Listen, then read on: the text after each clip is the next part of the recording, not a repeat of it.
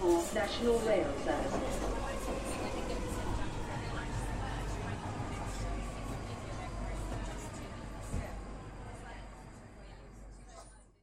Bine ai revenit în stația Londra. Eu sunt Manuel Cheța de la manuelcheța.ro și tu asculti podcastul Un român în Londra.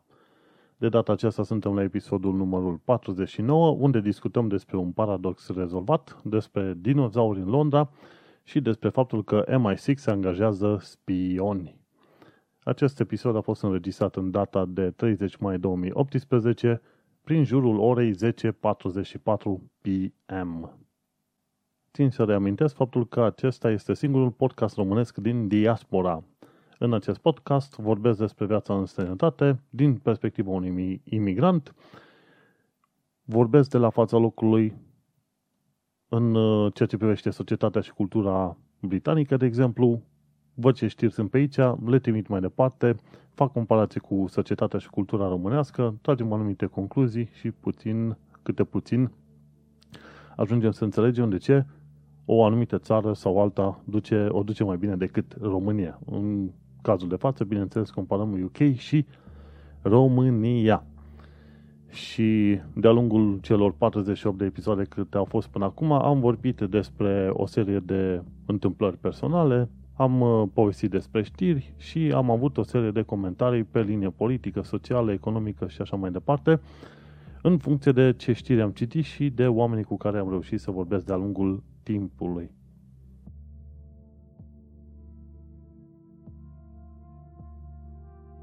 Înainte de a intra în secțiunea de comentarii sau rant, cum, cum uh, se spune în limba engleză, uh, vreau să vorbesc puțin tel despre ultima știre a zilei, ci că CCR a considerat faptul că cererea Ministrului Justiției de a o demite pe uh, Coveși de la DNA este ci că justificată.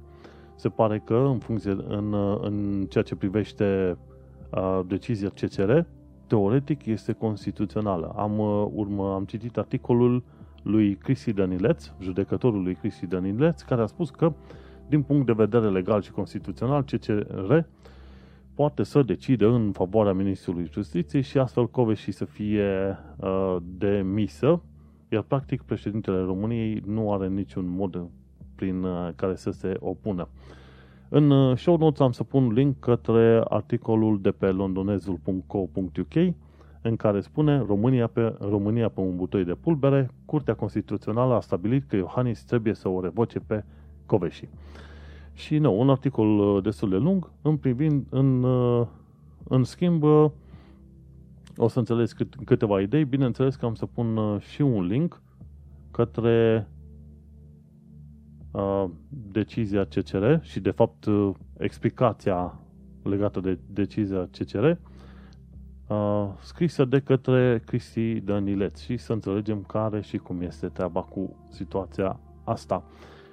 Nu ne convine, dar se pare că CCR s-a folosit de o prevedere în Constituția României care îi dă voie să uh, care spune ceva în genul ăsta procurorii sunt uh, sub uh, autoritatea, cum ar veni? Sunt sub autoritatea Ministrului Justiției.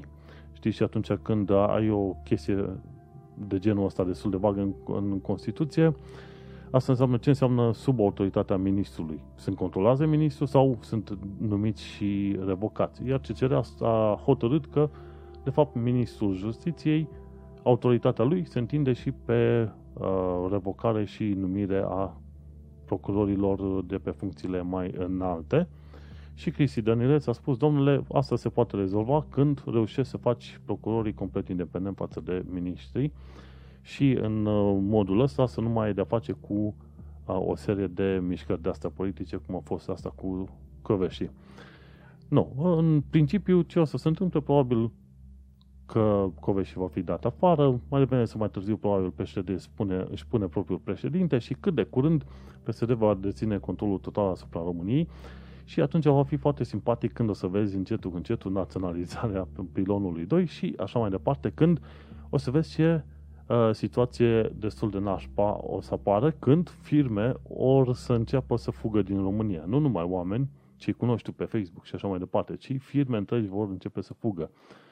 Și după care PSD va da în continuare vina pe străini că ei sunt de vină că nu mai sunt fonduri în țară, știi? Și atunci vei vedea foarte interesant ce înseamnă o guvernare PSD. Până una alta, e o veste tristă, au fost ceva proteste, dar nu suficient de multe, oamenii s-au plictisit să protesteze și în plus este foarte greu să îi mobilizezi pe români să facă ceva.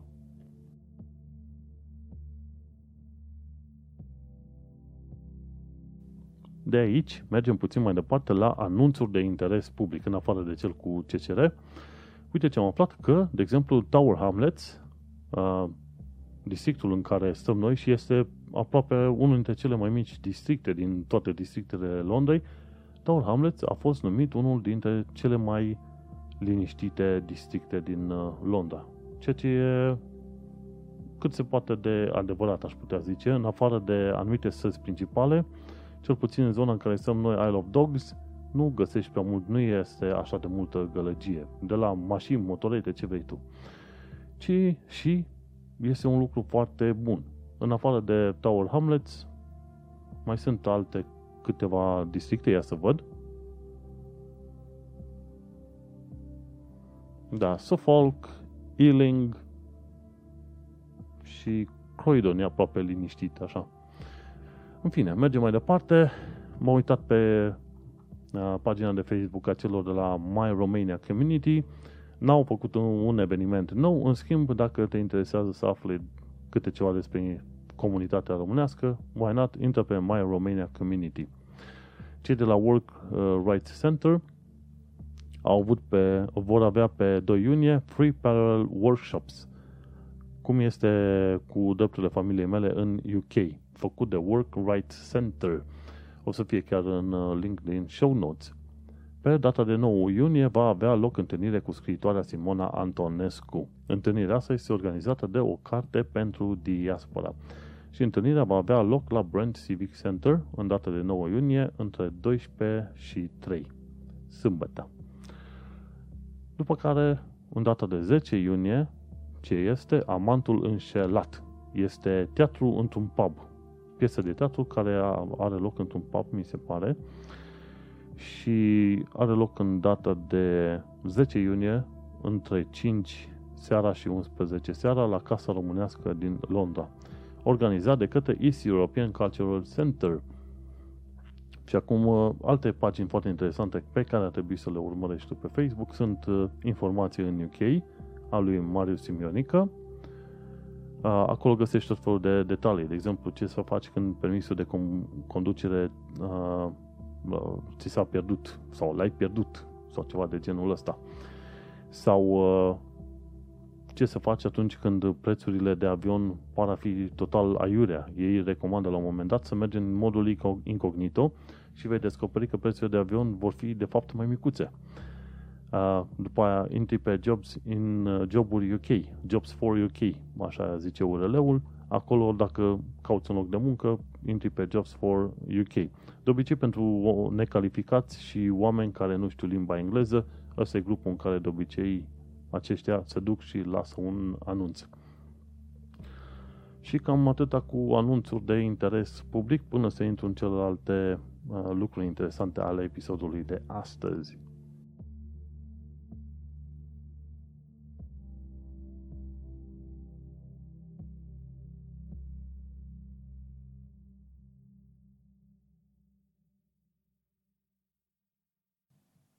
Bun. Și acum, cum vine treaba asta cu paradoxul rezolvat?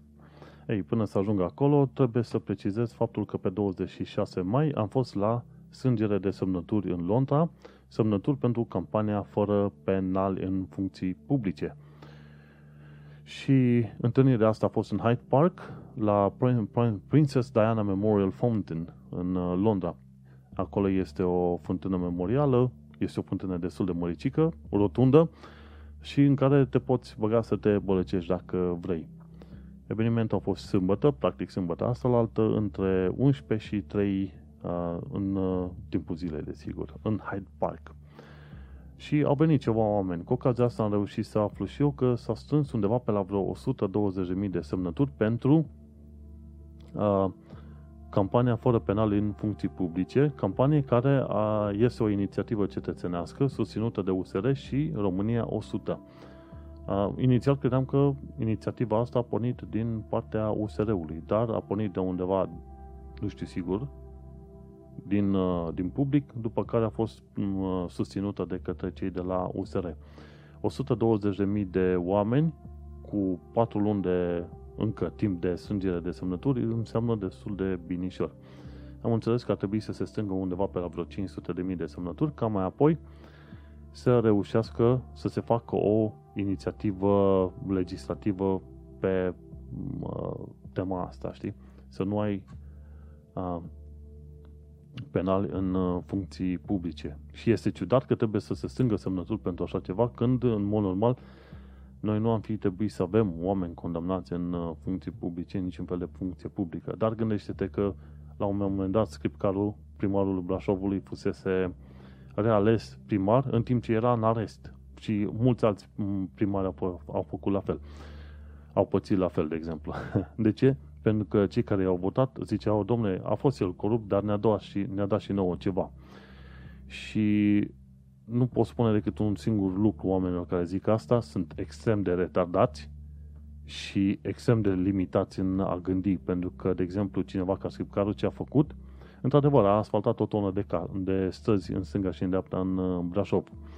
În schimb, el nu a făcut acele străzi cum trebuiau făcute. La un moment dat, cât eram în Brașov, prin 2013-2015, a reușit să vorbesc cu cineva care se ocupă de construcții inginerie civilă și spunea, domnule, tot ceea ce a făcut scriptcarul este să pună un strat nou de asfalt și gata, asta e toată frumusețea care a făcut în, uh, în Brașov.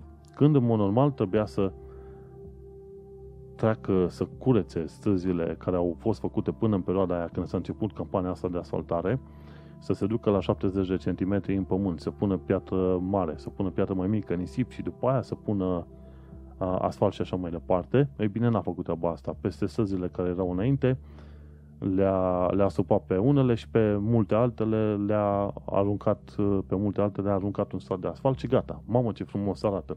Da, este frumos. Însă e ca uh, situația în care dai de o femeie foarte frumoasă și pe ei dinăuntru e plină de cancer.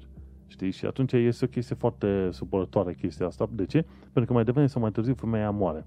Și la fel și în Brașov, mai devreme sau mai târziu, o să iasă cancerul ăsta pe ochi. De ce? Pentru că Brașov a ajuns să plătească de trei ori mai scump pentru străzi decât Germania și calitatea oferită este de 10 ori mai mică. Să nu uităm că discutăm de aceeași primărie care îmi spunea acum ceva ani de zile să-i, dai, să-i dau în judecată ca să îmi prezinte documentația tehnică a pistelor de biciclete din uh, Brașov. La un moment dat am trimis un e-mail și le-am spus, măi, oameni buni, voi ați desenat numai niște piste de biciclete, ba pe trotuar, ba pe stradă, însă sunt sigur că documentația tehnică nu prevede asta, ci prevede, de fapt, un alt mod de a construi piste de biciclete. Și mi-au spus că dacă vreau să știu cum, au, cum trebuiau să fie construite piste de biciclete în mod efectiv, uh, trebuie să-i dau în judecată. La un moment dat uh, plecasem din țară, era prin 2015 și nu, mai, uh, nu m-am mai ocupat de treaba asta, să mă duc pe capul lor și așa mai departe, să-i dau în judecată. Trimisesem la un uh, moment dat un alt e-mail în care le-am zis, domnule, asta e informație de interes public, trimiteți-mi-o, conform legii XYZ, și au zis, haideți la primărie să vă arătăm documentația. Unde? Eram deja în Londra și lucram. Nu, Brașovul nu este în uh, spatele blocului să mă produce acolo. Și discutăm de același oraș care își cere un cetățean oarecare să-i dea în judecată ca să prezinte o documentație de interes public, nu? Și atunci te mai miră de ce anumiți primari au fost votați uh, în, uh, în stilul ăsta. Deci, inițiativa cetățenească de modificare a Constituției este o idee foarte bună, fără penale în funcții publice. Și mi-a plăcut acolo de grupul de oameni care am, de care am reușit să dau și cu care am reușit să vorbesc. Și de-a lungul uh, celor patru ore cât am stat pe acolo, am reușit să întreb și să aflu o serie de uh, răspunsuri. De exemplu, un, un răspuns care mă răcâia, să zicem, de ceva ani de zile de când sunt aici, este la întrebarea, măi, de ce avem așa de mulți săraci în Londra, respectiv, statistic sunt uh, cam vreo 800 de mii de oameni săraci în Londra, săraci în sensul că nu își permit 3 mese de mâncare pe zi, știi? Lucru care mi s-a părut un, uh, un contrast extraordinar de mare, dar fiindcă UK este a cincea putere mondială, nu? Și atunci, cum de ai atât de mulți oameni săraci pe aici? Și unul dintre cei care au fost acolo, care lucrează în servicii sociale de ceva ani de zile și venit din 2010 încoace, mi-a spus, zice, mă, uite care este treaba. Oamenii ăștia, dintre care o bună parte, dacă nu chiar jumătate, sunt britanici albi, să nu se creadă că cei care stau pe beneficii sunt din minorități, minoritățile etnice, respectiv negri, africani sau negri din Caraibe sau Jamaica sau ceva. Nu. Au o bună parte din de lor, britanici albi, care stau câteodată și de generații întregi, bunică, copii și nepoți, stau pe ajutoare sociale în stilul ăsta. Și cum se explică paradoxul? Ei bine, se explică în felul următor. Ei primesc bonuri de masă și așa mai departe ca să aibă acele trei mese pe zi și primesc și niște bani și așa mai departe. Însă, o bună parte din oamenii ăștia care sunt săraci preferă să-și consume banii, ba pe băuturi, ba pe droguri, ba pe țigări. Țigările ci că sunt foarte scumpe pe aici, nu știu că nu fumez. Și, în plus, uh, cheltuie și aiurea bani. De exemplu, își cumpără Adidas cu 70 de lire, 100 de lire, 150 de lire, când, într-adevăr, de fapt, nu le trebuie așa ceva, știi? Dar, vorba aia, ca și în România, omul sărac trebuie să fie tocmai omul ăla care epatează. De ce? Pentru că e prost. Alte, altă minte n-are pe planeta asta. Și uite cum se explică paradoxul ăsta care mi-l formase în atâta timp. Măi, în principiu era da, ei ar avea de trei mese, numai că trebuie să cheltuie banii pe tot felul de rahaturi ordinare, știi? Și stai și te gândești, mă, nu-și merită soarta? Poate da, poate nu. Nu știu ce să zic până una alta. Ideea este că noțiunea de sărăcie din UK este puțin diferită de noțiunea de sărăcie din România. În România, cred că ai putea face foamea liniștit cu ajutorul pe care îl primești de la stat. Aici ei primesc și casă, și masă, și unele alte. Ăștia care ies vorba să primească ajutor de la stat, că nu, mă gândesc că nu toți primesc. Dar 800 de mii de oameni se plâng că n-au trei mese pe zi. Și acești 800 de mii de oameni din Londra cheltuie bani aiurea. Pe țigări, băuturi și alte chestii, știi? Întrebarea mea e, nu poate să se ducă să lucreze? Să nu vine cu scuza aia că au venit imigranții și le-au furat locurile de muncă. Să fim serioși, că o bună parte din ăștia care sau pe ajutoare sociale, tot pe muncă de jos ar putea duce, dacă ar vrea. Mai ales că acum o bună parte din oameni vor pleca cu Brexit-ul și așa mai departe. Nu. Și uite-te că așa am uh, aflat și eu cum se rezolvă paradoxul ăsta. Ideea generală legată de paradox este că nu există un paradox real decât în uh, mintea omului. De ce? Se, tu consideri că este un paradox tocmai pentru că îți lipsesc anumite informații. Și, bineînțeles, ceea ce vezi și cu ceea ce știi că ar trebui să fie, se, nu, se contrazic într-un mod uh, foarte ciudat. Tocmai de aceea zici că ai un paradox. La fel cum uh, singularitatea dintr-o gaură neagră este totuși un paradox. Este un paradox pentru că noi nu avem acces la o serie de informații, nu știm deocamdată, și tocmai de aceea zicem că este un paradox, la fel cum a fost paradoxul meu cu săracii din uh, Londra. No. Și tot fiind acolo, la acest uh, eveniment de sângere de semnături pentru modificarea Constituției, am ajuns să cunosc și un cuplu de gay, bărbați, da? Și chiar, uh, chiar mi-au spus că s-au și căsătorit. Uh, la un moment dat am întrebat, dar nu trimiteți aplicația asta de căsătorie undeva în, uh, în România, zice, mă, nu are rost, nu are rost. Am plecat din România tocmai pentru că am vrut să obținem o recunoaștere oficială în UK uh, și să fim uh, uh, lăsați în pace, liniștiți și să fim acceptați de societate. Un lucru corect și bravo lor, felicitări și așa mai departe, știi? Pentru că nu poți să te duci să stai într-o societate în care pe motive religioase și cu ghilmele de rigoare, rigoare tradiționale, trebuie să urăști omul pentru că este puțin altfel sau gândește altfel sau că nu-ți convine ce face la acasă, la el, știi? Ceea ce mi se pare o idioțenie extraordinar de mare. Și, nu, foarte bine, felicitări lor, foarte bine, merg în continuare. Ce, ce m-a mirat a fost informația imediat următoare ce am primit-o de la ei. Zice, mă, În România noi n-am fost atacați pe sadă, bătuți și alte chestii pentru faptul că suntem gay. Dar, în schimb, în Londra, ci că anual există câte, câțiva oameni care ajung să fie omorâți pe motive din astea, știi? Și la fel, e din nou un paradox. Am dat de un alt paradox să înțeleg, băi, într-o țară care este atât de tolerantă pe cum este UK, cum se întâmplă că atacurile rasiste sunt extrem de violente și urâte. Um, nu știu dacă ți-aduce aminte, imediat după ce a fost Brexitul, uh, la un moment dat niște polonezi au fost atacați de un grup de 5-7 indivizi și unul dintre ei a murit. Și te miră, pentru că oricât de mult vin străinii să ne spună că noi românii suntem rasiști cu țiganii, nu ai văzut vreodată să se ducă românii să se unească și să bată un țigan pentru că e un țigan. Pe stradă. Băi, țigane, vină cu aceea să te omorâm pentru că tu ești țigan și nouă ne place să batem țigani, știi? N-ai văzut chestiile astea. De obicei, când românii s-au enervat, a fost atunci când țiganul ăla a furat, au, au atacat în grupuri sau ceva de genul ăsta. Atunci a, a fost situații în care românii s-au unit și au, s-au luat la bătaie cu țigani, știi? Dar în genere n-ai văzut să se ducă un țigan la o piață și să plătească pentru produs, iar vânzătorul să zică nu-ți dau pentru că tu ești țigan. Chestia asta n-am văzut.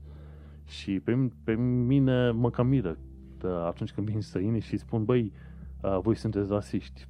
Băi, ori fi românii rasiști și un lucru este adevărat, însă violența asta care are la bază rasismul este mult mai mare în sănătate decât ai vedea-o prin uh, România.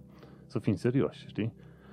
Și bineînțeles că nu, asta nu scuză, să zicem, rasismul care există în România, dar adaugă o informație în plus în ceea ce privește asemenea fenomene, știi? Și bineînțeles am ajuns la un uh, paradox. Și tot mi s-a răspuns unul, unul dintre cei doi, mi-au spus, mă, care este treaba? Într-un fel, fiecare societate are rasism, un rasism latent. Este nevoie do- doar de anumiți trigger ca să scoată la suprafață și ca să vezi asemenea comportamente violente. Și în principiu ideea asta este, să zicem, general aplicabilă. De ce? A, cum a fost? Până în 2007, luăm un alt caz, da? De rasism. A, Până în 2007, tot felul de români s-au dus în uh, Italia, numai că fiind uh, greu de ajuns acolo și România nefiind în Uniune, nu foarte mulți români ajunseseră în uh, Italia. O cunoștință de-a mea s-a dus acolo, a fost dusă de părințele prin anii 90, mi se pare, ceva de genul ăsta, când avea 5 ani. Și italienii erau ok cu, cu fata asta pe care o știu eu. După ce au venit românii pe valuri, în valuri, în valuri, ei, atunci au, uh, au început să iasă la iveală sentimentele astea rasiste împotriva românilor. Și după intrarea României în Uniune și mutarea practică a Moldovei din România în uh, Italia și o parte din Spania, actele de rasism împotriva ei, care stătuți acolo de atâția ani, au crescut în, uh, într-un mod vertiginos. Și practic la un moment dat a ajuns de a zis, mă, eu nu mai vreau să am de face cu Italia pentru că sunt niște rasiști impuțiți. Știi? Și asta dă crezare, ceea ce mi s-a spus acolo la întâlnirea asta cu semnăturile, că, într-adevăr, fiecare societate are un rasism latent și, la un moment dat, când ești pus în fața unui val de imigranți, vei avea un grup de oameni care se vor comporta într-un mod foarte violent. Ceea ce este trist, pe de altă parte, știi, pentru că Uh, contează foarte mult și nivelul de educație. Normal, când te duci într-o țară, tu, ca imigrant, trebuie să respecti țara aia, dar și oamenii din țara aia trebuie să știe să se comporte frumos cu tine și normal atunci când tu respecti regulile, știi? Și nu, într-un fel încă mai rămâne un paradox pentru mine. Mai sunt multe situații de înțeles și de nu, de, nu neapărat de acceptat, dar să găsești motivele pentru care se întâmplă anumite fenomene de genul ăsta. Chiar, chiar mi s-a spus de acolo, domnule, pentru cei care au venit dinainte de 2014-2013, încă dinainte de când se încă dinainte de subiectul cu referendumul pentru Brexit, oamenii aia, fiind de, să zicem, 5 ani, 7 ani, 10 ani aici, oamenii au văzut o schimbare în atitudinea britanicilor față de ei când s-au pomenit despre de referendumul cu Brexit. Și au zis, mă, nu era o chestie pe care să observ foarte ușor. Nu e ceva de genul că spunea, bă, pleacă acasă, ci s-au schimbat puțin oamenii. Au răspuns mai greu la e mail au răspuns mai într-o doară, mai altfel. Și eu cum am venit în uh, Londra prin 2015, chestia asta n-am observat-o pentru că eram chiar în mijlocul schimbării. Și cum în genere britanicul este mai politicos decât românul, mie mi s-a părut că toată, toată chestia asta este fancy dandy, toate cele prietenoase și ok. De fapt nu e așa. Pentru că se pare că a existat un fel de shift aproape imperceptibil pentru unul care e nou nouț, dar a existat un shift uh, când uh, a avut loc fenomenul ăsta cu Brexit-ul. Și este păcat, pentru că atunci când faci imigrația o problemă principală, înseamnă că tu vrei să asculti, a, ascult, ascunzi alte probleme la, a, la mijloc, știi? Nu. Și este păcat, este păcat. A, mergând mai departe, ideea este că întâlnirea asta de semnături pentru fără penale în funcții publice a fost foarte bună. Rare ori ies pe la întâlniri pentru că nu prea place să iau legătură cu oameni noi, să stau la o mese cu oameni noi sau ceva. Prefer să stau în uh, colțul meu liniștit și să nu mă deranjeze nimeni. Dar din când în când mai fac un uh, sacrificiu, ca să zic așa, să cunosc oameni și să întreb și să aflu care este experiența lor legată de viața din uh, Londra, din UK. Și, în mod interesant, o parte bună din oamenii ăștia care au venit să semneze fac parte dintr-o categorie de oameni care sunt separați de comunitatea largă a românilor din UK. Uh, și ceea ce am observat cel puțin în UK, există cam două categorii de români. Români care fug de comunitate din UK, prin care sunt și eu, români care s-au dus undeva în grupul lor deoparte. Erau la un moment dat români, uh, se duseseră undeva în sudul Londrei, unde în sudul Londrei găsești mai mult uh, indieni, caraibieni, uh, africani, chestii de asta.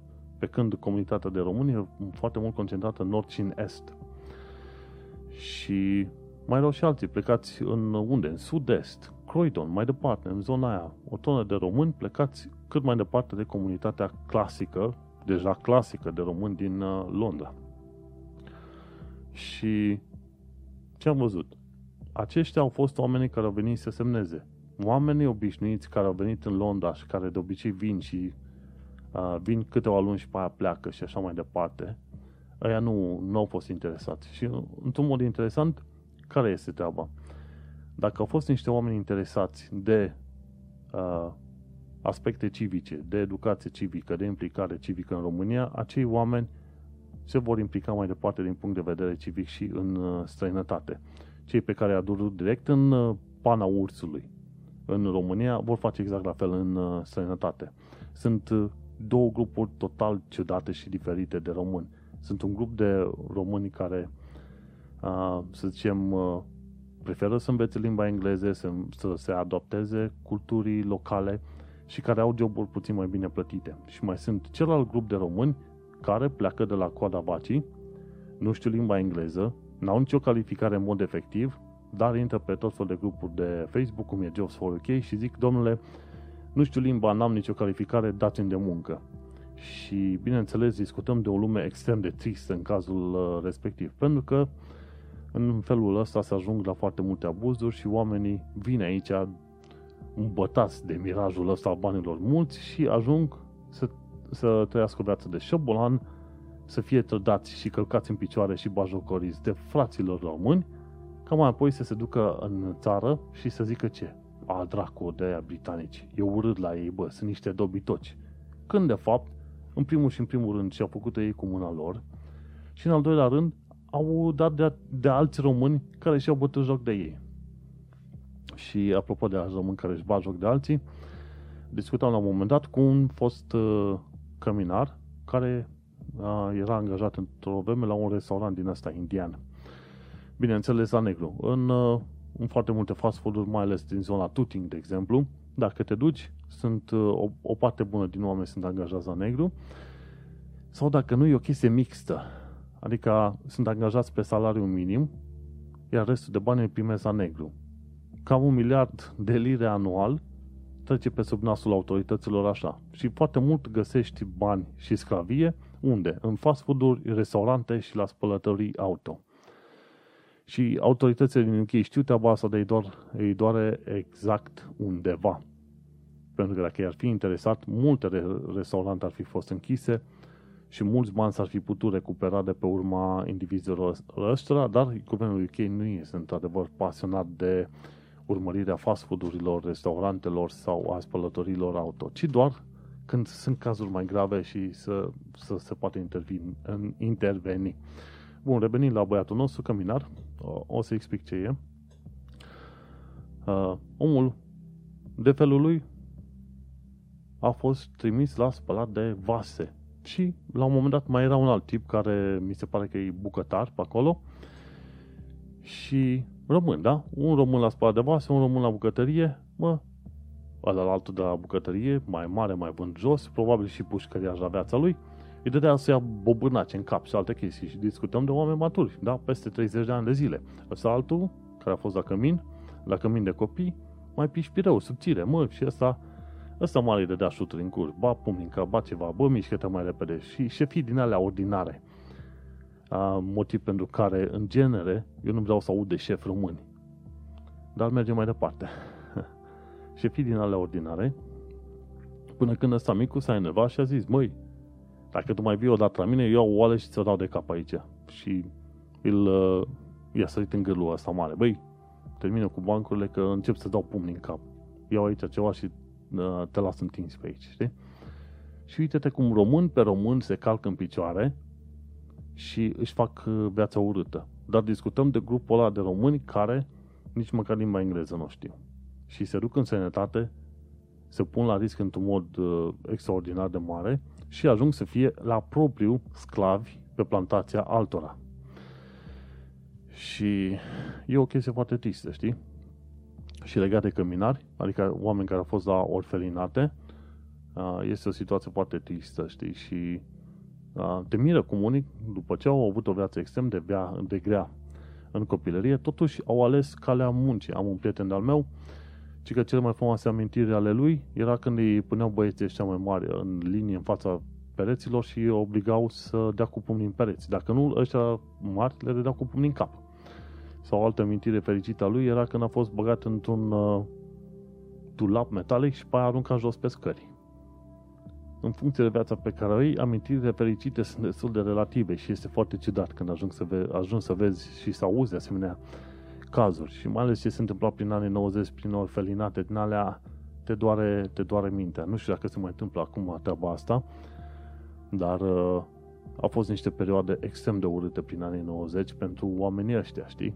Și pe mine mă miră când îi mai văd pe unii dintre ei, măi, prin ce viață grea a trecut și uite-te că unul ce cunosc, unul care a fost pe orfelinat o bună parte din viață, și-a ridicat casă undeva prin Moldova, are soție, trei copii. Un altul a venit în UK și lucrează o muncă cinstită. Altul, la fel, a lucrat liniștit. Pe... Nu s-a dus să fure sau alte chestii de genul ăsta. Te miră asemenea oameni. Adică te miră în sensul bun, bineînțeles. Nu. Și așa vorbind, sunt, s-a recunoscut ci că în mod oficial că sunt în UK uh, undeva pe la vreo 411.000 de români. Înainte cifrele oficiale ziceau că sunt pe la vreo 200.000. Și se pare că românii sunt cam a doua nație din UK acum după polonezi. Polonezii 500.000, românii vreo 400 și ceva de mii. În mod mai nou, mai mult sau mai puțin uh, oficial. Le-a luat ceva ani de zile celor de la Uh, din guvernul UK să găsească un număr cât de cât uh, apropiat cu realitatea. Și din toți oamenii ăștia, gândește-te că undeva pe la vreo 99% dintre ei vin în UK aproape fără să știe limba, vin să lucreze câteva luni de zile, să, dea, să, stea, să ducă o viață de șobolani și mai apoi să se ducă în uh, țară cu puținul de bani strânși. Dar, uh, pe de altă parte, am văzut o, o serie de români, bărbați în special, toată ziua cu berea mână, mai ales prin zona, eram prin zona tot timp acolo. Au mai fost mai, grupuri de români, doar care stăteau câte 5-6 într-o cameră, așa. Și totuși plăteau fiecare câte vreo 200 de lire pe lună, știi? Stai cu încă 5 în cameră și plătești totuși 200 de lire pe lună. O bătaie de joc. Și oameni care erau cu băutura în cap sau uh, uh, se duceau la casele de pariuri, nu? Pariuri sau la alea cu jocuri de noroc și alte chestii și consumau bani pe acolo, știi? Mai trimiteau bani în casă când își acasă în România când își aduceau aminte, știi? Sau e cazul unei alte nene, o rudă cu un prieten de meu mai îndepărtat și așa mai departe. Omul venise din Grecia, îi se promisese că va fi plătit cu 200 de lire pe lună dacă are grijă de copilul unei familii, tot de români, și că o să mai, uh, cum îi zice, o să mai aibă ceva de lucru sâmbătă și așa să ajungă la un total de 500 de lire pe lună în buzunar. Omul nostru lucrase în Grecia, mi se pare vreo 10 ani de zile, nu știa nicio boba de limba engleză, nu știa să se descurce nici măcar să meargă până în centrul uh, satului, la stația de autobuz de acolo. Și la un moment dat, uh, cel care l-a chemat s-a plictisit de el și l-a primit la plimbare. L-a trimis la plimbare. Probabil, pentru că omul nostru, atunci când vorbise cu cunoștința asta mea, era criță. Și nu știi dacă nu cumva era criță mai tot timpul, știi? Și e trist. E trist când uh, unde nu-i cap e mai de picioare și acolo avem grupurile astea de oameni. Sunt în uh, Londra o serie de oameni care caută să ajute, cum e WORC, Work Right Center. Știi, să ajute pe oameni în uh, probleme de muncă.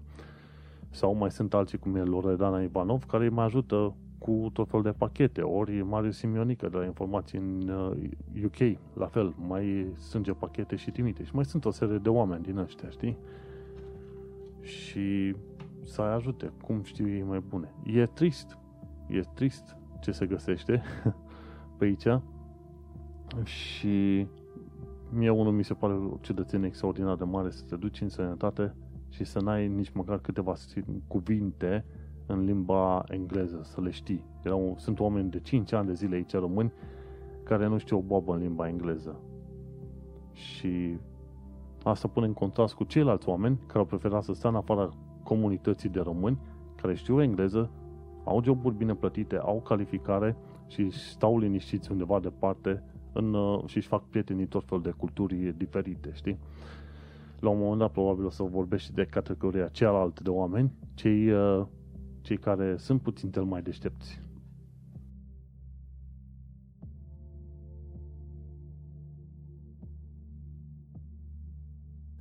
Înainte să intru la știri, hai să vorbim de o altă chestie foarte interesantă, și anume a, de ce, de exemplu, când s-au întâlnit astăzi oamenii la proteste în Brașov, în fața prefecturii, cineva la un moment dat zicea că nu a fost dat vot pentru că nu avea pe cine să voteze, știi? Și discutăm de alegerile parlamentare de ultimă oră când USR a participat, știi? Și dacă USR nu mai e opțiune, atunci nu știu ce dracu mai e alte opțiuni.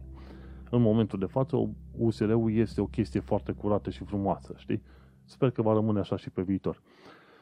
Și li s-a spus, măi, oameni buni, acum PSD-ul are putere aproape absolută în România, de ce? Pentru că o tonă de oameni au preferat să stea pe curul lor să zică n-am cu cine vota. Nu, nu e adevărat. Ați avut cu cine vota, v-a durut exact în pana ursului. Nu v-a interesat de niciun fel de chestii. Așa cum vrei să te se schimbe anumite lucruri. Tocmai de aceea, ideea mea generală este că uh, brașovenii nu vor autostrăzi, că dacă ar fi vrut, ar fi blocat drumul ăla de mult și nu s-ar fi lăsat până nu se face autostradă. Brașovenii nu vor aeroport, deși zic. Brașovenii nu vor, uh, ce știu, cale ferată nea modernă. Brașovenii nu mor, nu vor. Ei nu mă zic. Brașovenii nu vor piste. Că dacă vreau piste, până la urmă se întâlneau câteva sute de bicicliști în jurul uh, primăriei și se crestau pe toți dobitocii acolo, să nu miște niciunul, la Consiliul Local până la primar. Dar nu, nu vor. Dar de spus, mulți spun că e ieftin să vorbești, dar este puțin mai greu să faci, știi?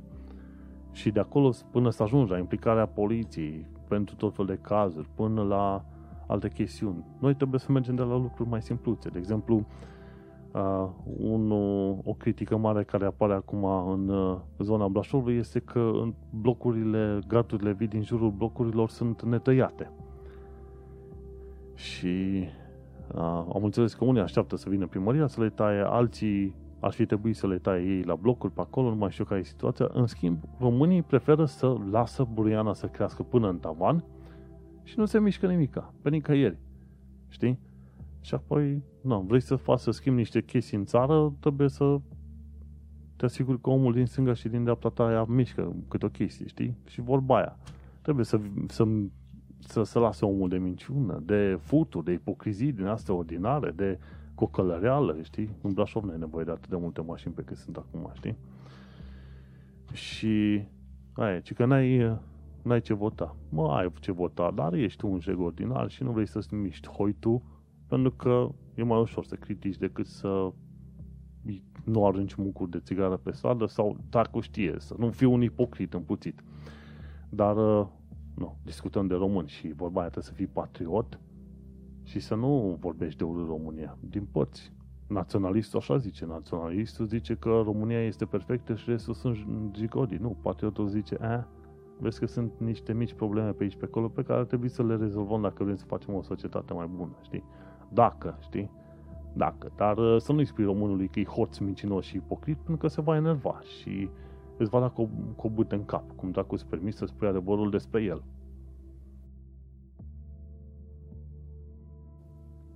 Și acum, hai să trecem la știrile săptămânilor. Două săptămâni, da? Am sărit pe anumite zile, am ceva știri pe aici, nu foarte multe, din Evening Standard. Am, este o sursă ca oricare alta. The Guardian, de exemplu, ține foarte mult cu stânga, uh, Telegraph ține foarte mult cu dreapta și așa mai departe, unii cu laburiști, unii cu conservatorii. Evening Standard e undeva aproape de mijloc, vedem pe unde și cum este.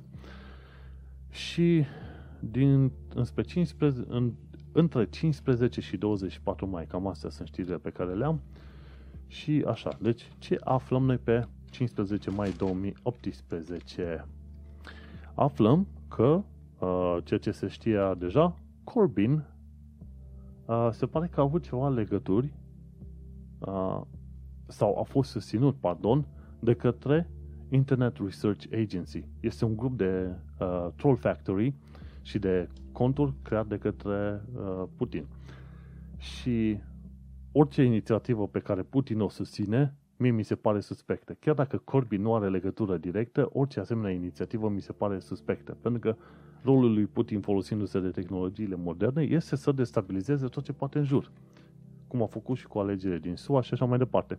Nu că ar fi o surpriză și nu că ar trebui să fim mirați de chestia asta.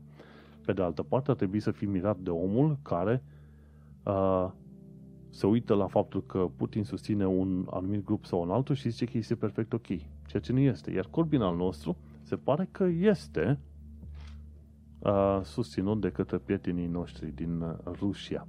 Rusia. Și chestia asta este relativ suspectă. De ce? Pentru că Corbyn este sus, uh, știut ca fiind un uh, marxist, poate chiar un leninist, așa, știi? Dacă ar fi lăsat în pace, cum am mai spus, el ar fi făcut din UK uh, o țară comunistă. Dar nu poate, pentru că nici măcar laburiștii nu lasă să facă treaba asta. Mergem mai departe. Ce aflăm pe miercuri 16 mai 2018? Aflăm că o tanti, Anita Boatley, a, a zis că are trei copii, a mințit, deși avea numai doi, a primit o casă mai mare, deci, practic stătea pe beneficii, a primit o casă mai mare de la Consiliul Local și a dat-o în chirie. Și n-ai voie să faci treaba asta. Dacă tu ești în... Uh, tu primești ajutor social, ei bine, atunci casa care ai primit-o ca ajutor social, tu trebuie să stai în ea, nu să o dai în chirie în alte părți.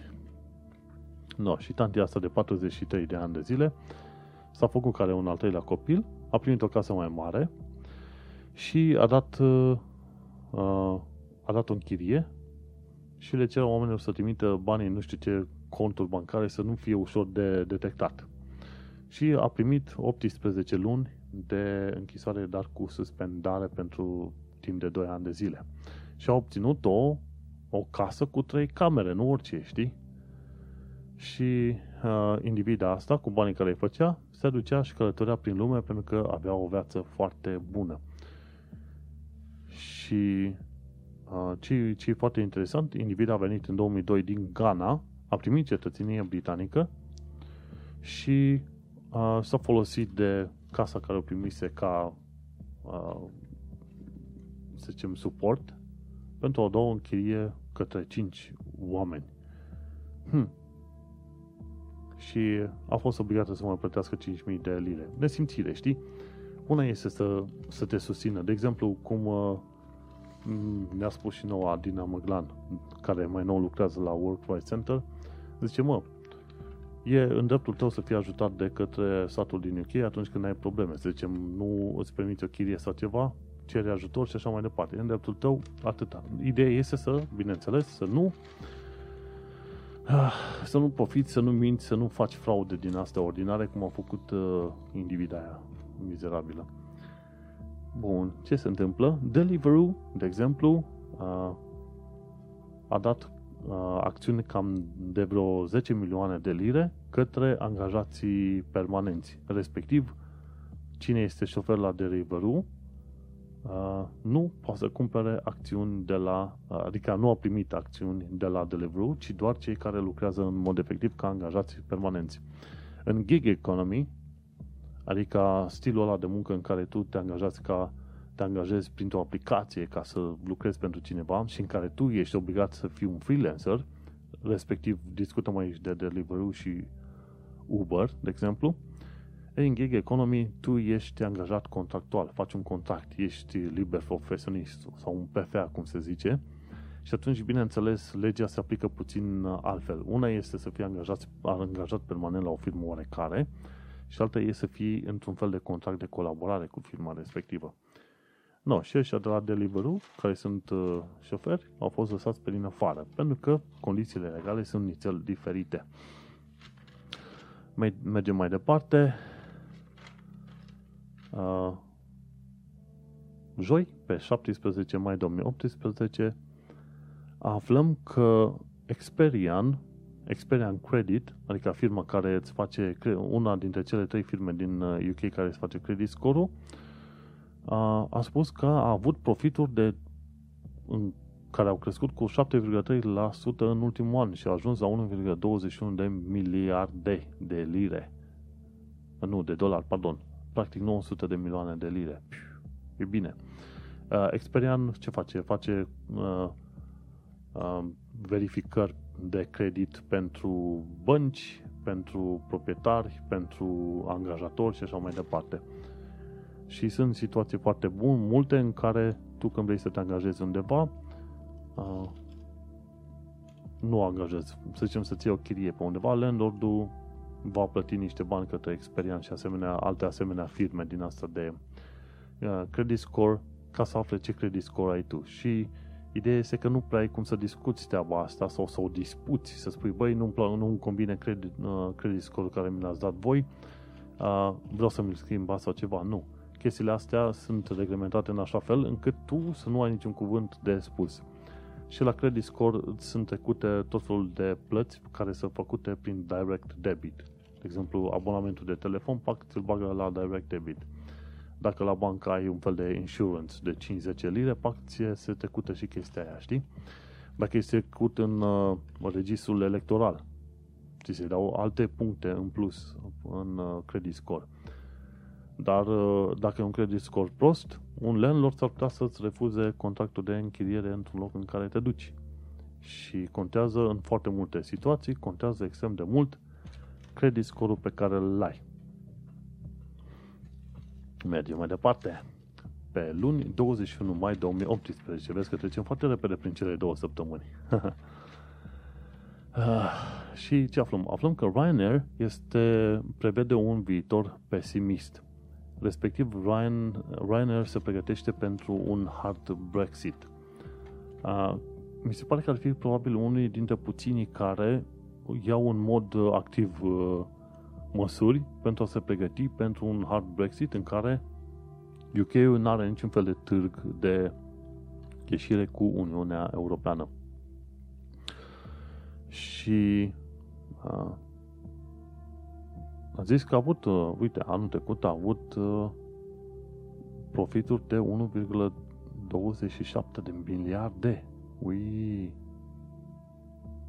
1,27 de miliarde sunt bani, numai profitul. Măi de capul meu. No, și mergem mai departe. A, ideea este că Ryanair a spus că își, pregă- își pune la punct niște planuri pentru a se a, pentru a se descurca, să zicem așa, în cazul unui hard Brexit și să se asigure că va reuși să zboare în pace în Uniunea Europeană. Și a zis că pentru a reuși să facă treaba asta, va, va tăia dreptul de votare pentru cei care sunt shareholders în UK și înseamnă că firma în sine va rămâne în majoritate controlată și deținută de către investitori din Uniunea Europeană pentru a-și menține în continuare licențele deasupra Uniunii Europene. Puh.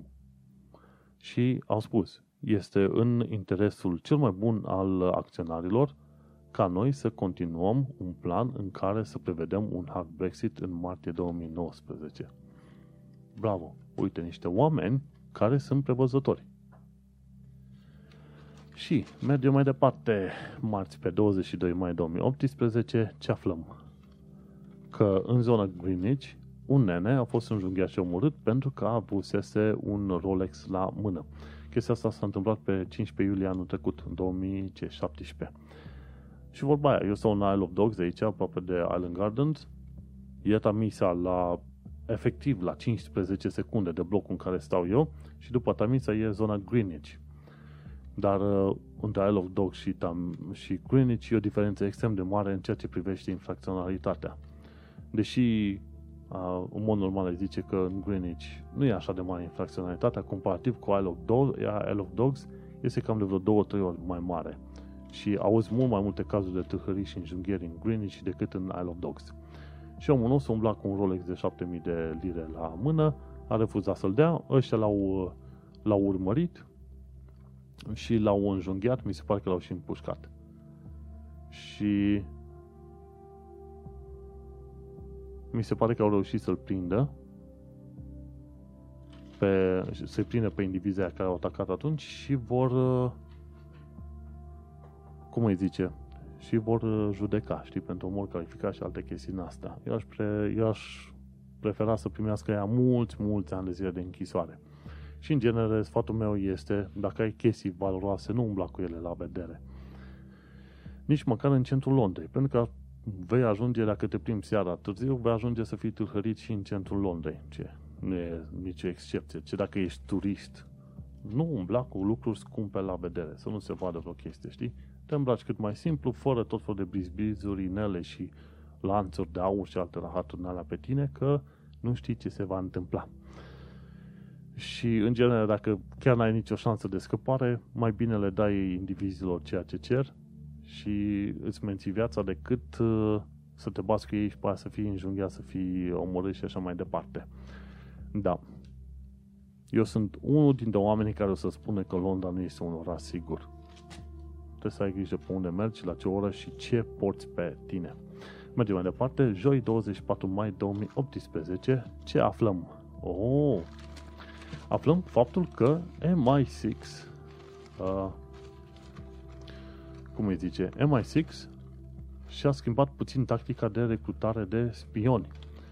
Și mi se pare că pe Channel 4, începând cu data de 24 mai, deci acum aproape o săptămână, ar trebui să ruleze o reclamă pentru MI6 care spune, domnule, avem nevoie de mai mulți oameni din minoritățile etnice în cadrul spionilor și avem nevoie inclusiv de mame. Și ce spune? Vrea să atragă recruți din tot felul de minorități etnice pentru că are nevoie de un de cât mai mulți oameni din tot felul de cum se zice contexte culturale pentru a reuși să lupte împotriva atacurilor uh, teroriste. Și mie mi se pare o mișcare extrem de bună, pentru că atunci când reușești să ai uh, un uh, grupurile tale și un musulman și un arab și un indian și un pakistanez și un uh, individ din Ghana și așa mai departe și din Mali și din România și așa, uh, tu vei reuși să ai niște ochi și niște urechi mult mai bune la fața locului, practic în comunitățile locale. Și MI6 este un grup foarte deștept în, pentru că face tocmai treaba asta. Foarte bine, bravo lor. MI6, plus că MI6 nu are nicio problemă să angajeze mame. Chestia foarte deșteaptă, nu? Bun, și ce aflăm? Aflăm că sunt dinozauri în Londra. Undeva mai jos de Shard, undeva între London Bridge și Tower Bridge, în uh, apropiere de primăria Londrei este un dinozaur, un Tyrannosaurus Rex, Tyrannosaurus Rex. Bun, și ce se întâmplă? Uh, dinozaurul ăla a fost pus acolo pentru a atrage atenția asupra faptului că pe 6 iunie în UK va avea loc promovarea filmului, uh, premiera filmului uh, Jurassic World Fallen Kingdom, noul film Jurassic uh, legat cu legat de Jurassic cu dinozauri și așa mai departe. Dinozaurul ăsta este destul de, pare destul de viu și de interesant. Uh, și-a făcut poză în fața dinozaurului actorii Chris Pratt, Bryce Dallas Howard și Jeff Goldblum. Și cred că mă duce și eu să fac vreo două, trei poze pe acolo, că este chiar aproape de șart unde lucrez eu. Hm, dinozaurii au inventat, au inventat, doamne, au invadat Londra. Pe 6 iunie, Jurassic Park. Nu, versiunea nouă, pardon. Bun, uite ce idee interesantă, am pus un smiley aici, zic că ăștia, a, cum se zice, ministrul justiției, David Koch, spune că după Brexit, locurile de muncă unde există deficit vor fi umplute de către pușcăriași.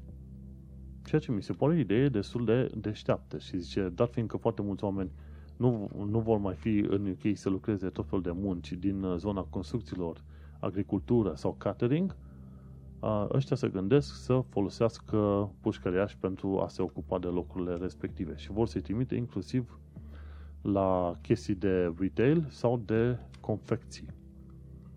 Și ei vor să organizeze un grup numit New Futures Network prin care să încadreze în, în câmpul de muncă cât mai mulți oameni care ies din uh, uh, cum îi zice, din pușcărie. Bine, aici este vorba de pușcăriași care au ieșit din pușcărie, care și-au uh, făcut uh, sentința, nu oameni care sunt în pușcărie. Deci oameni care au ieșit din pușcărie să fie integrați direct în câmpul, în câmpul muncii, în tot felul de puncte din astea. Ei ziceau că doar 17% uh, din cei care ies în închisoare se angajează în, uh, în câmpul muncii, bineînțeles, la un, la un an distanță de la eliberare. Doar 17%. Restul ce fac? Nu. No. Și este o idee interesantă. Acum, depinde pentru ce au intrat uh, oamenii la pușcărie, sunt șanse mari că ei nu o să vrea să facă muncă în agricultură sau în construcții. De ce? Pentru că, în genere, ai nevoie de oameni care să, să fie dispuși să tragă cu cârca. Și britanicii, că sunt infractori sau nu, a, nu sunt așa de martornici să-și rupă cârca la muncile de câmp. Sunt foarte interesant să aflu cum o să iasă domeniul agriculturii când nici măcar pușcăria și nu o să vrea să lucreze pe acolo. Mergem mai departe. Un individ sudeș, Aman, de 18 ani din zona Harrow, a fost uh, a fost uh, arestat și judecat pentru mai multe capete de acuzare, șapte capete de acuzare pentru uh, înregistrare de informații în scop terorist și trei capete pentru uh, răspândirea de uh, materiale teroriste. Nu. No. Se pare că poliția este puțin mai atentă acum la ceea ce se spune. Să nu uităm că unul dintre atacatorii teroriști de pe Ah, de fapt atacatorul terorist de pe Westminster Bridge, despre el se știa încă din 2007, 2008, 2009 încolo că este un individ periculos și că își face, steaguri, își face poze cu uh, steagul ISIS în uh, parcurile din centrul Londrei și poliția n-a făcut nimic. Acum se pare că poliția se mișcă puțin mai bine, știi? Ar trebui să moară o tonă de oameni nevinovați, printre care și o româncă anul trecut, nu? Și aici e o, e o mică mare rușinică, inclusiv lui Sadiq Khan, care n-a pus poduri pe London Bridge din timp. Uh, poduri, uh, gardna de protecție pe London Bridge din timp.